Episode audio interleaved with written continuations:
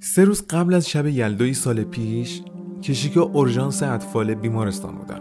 کشیک نسبتا شلوغی بود معمولا در فصلهای سرد مشکلات اطفال شایع تره و خب شلوغی بخش ها و اورژانس ها هم به نسبت بیشتر. دیدم یک خانم با سرعت تمام خودش رو به در اورژانس رسوند و بعد از صحبت با پرستار تریاج اومد سمت من. بچه‌ای که در پتو پوشونده بود بیحال بود و نگرانی در صورت مادر محرز بود. تو سوالات مشخص شد که تب داشته. جدا از چند بار مراجعه به پزشک و تجویز داروها تب بچه هنوز پایین نیومده بوده و به ناگاه شروع کرده از دهانش کف بیاد بیرون و دچار لرزش های شدید شده. مادر خیلی ترسیده بود و سری خودش را رسونده بود. معاینات پرهام را انجام دادم. تشخیص اولیه FC بود.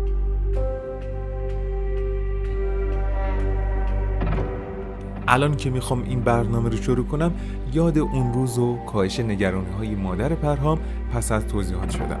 امیدوارم این برنامه برای تمام مادران سرزمینم مفید باشه. بریم که برنامه رو شروع کنیم. سلام به سروم اطلاعات خوش آمدید. من سید ارفان مجیدی اینجام تا با توجه به سوالات شایع بیماران تو بیمارستان که به دلایل مختلف بی پاسخ میمونه و منبع مطمئنی در دسترسشون نیست.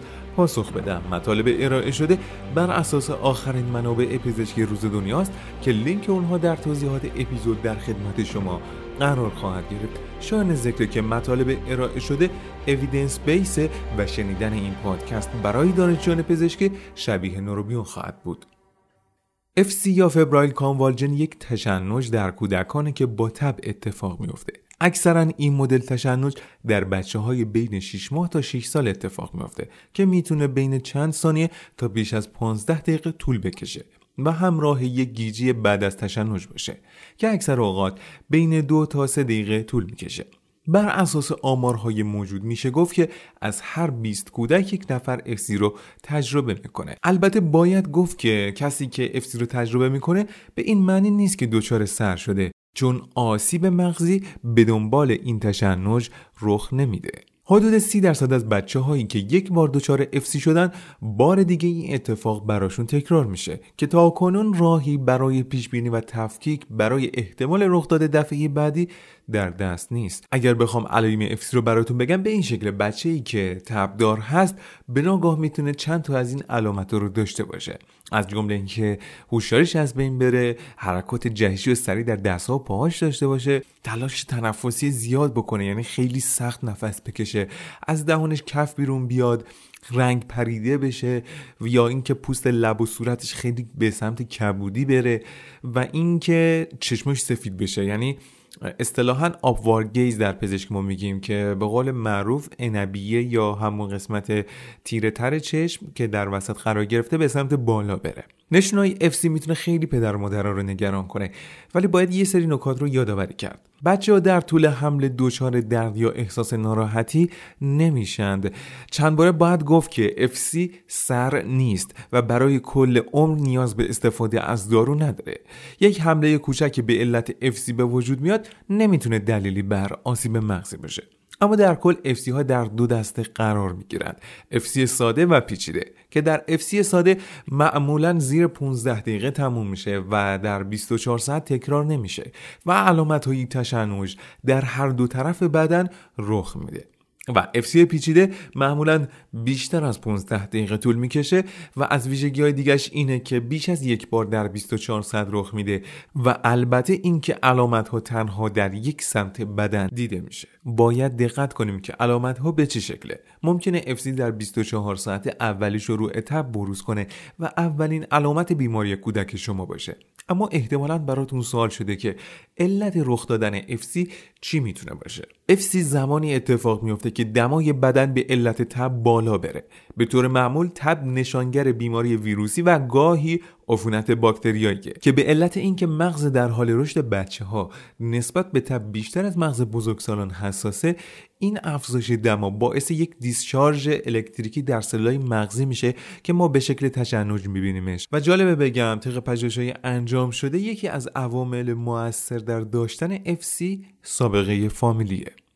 برای پیشگیری از این اتفاق بهترین کار کنترل دمای بدنه. برای کنترل تب ابتدا باید تب ریشه یابی بشه و درمان مناسب شروع بشه. نکته مهم بعدی اینه که وقتی بچه شما تب داره از لباس زیاد پوشوندن و بیش از حد گرم کردن اتاق تا حمام سرد و اینها خودداری کنید و با دادن مایات به اون برای کنترل بهتر تب کمک کنید. داروهای تبر رو هم طبق نظر پزشک مصرف کنید. البته داروهای تبر برای جلوگیری از FC نقشی ندارن. بخشی از درمان که در کشور ما خیلی جدی بهش نگاه نشده آگاهی از مشکله. ممکنه یک مشکل غیب اتفاق باشه یا اینکه یک بیماری مزمنی باشه که در کل دوران زندگی شما باهاش درگیر هستید.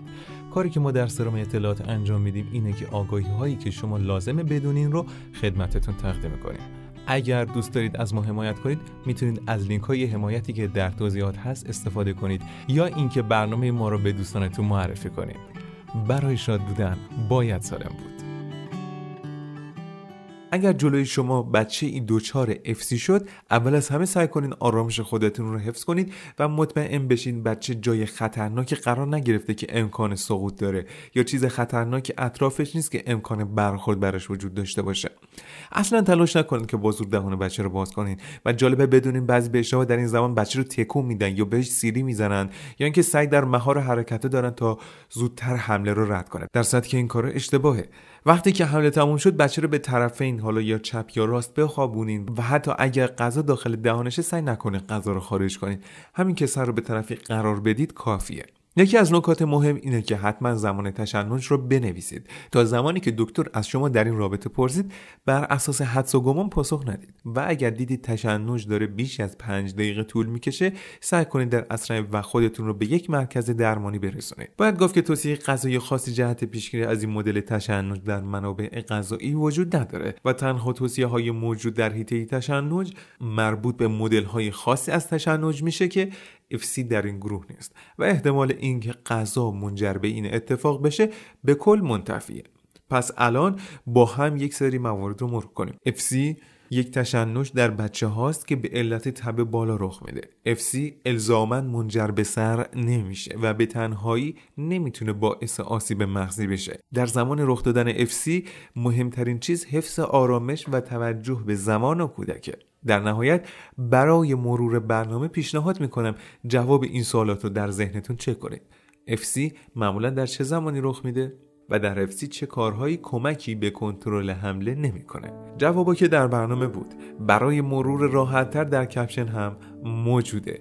خیلی این برنامه جمع و جور بود و خب حس می‌کنم کاربردی یک خبر خوب دارم که به زودی با توجه به وقفه که افتاد بین برنامه قبلی و الان می‌تونم این خبر خوب بدم که این برنامه بعدیمون در مورد پیشگیری از سرطان ها خیلی زود شاید قبل از شب یلدا منتشر بشه. شاید یک کمی بعد از شب یلدا. اولا یلداتون مبارک. دوما فاصله ها رو حفظ کنید و نگران خودتون و خانوادهتون لطفا باشید. و برای شاد بودن باید سالم بود.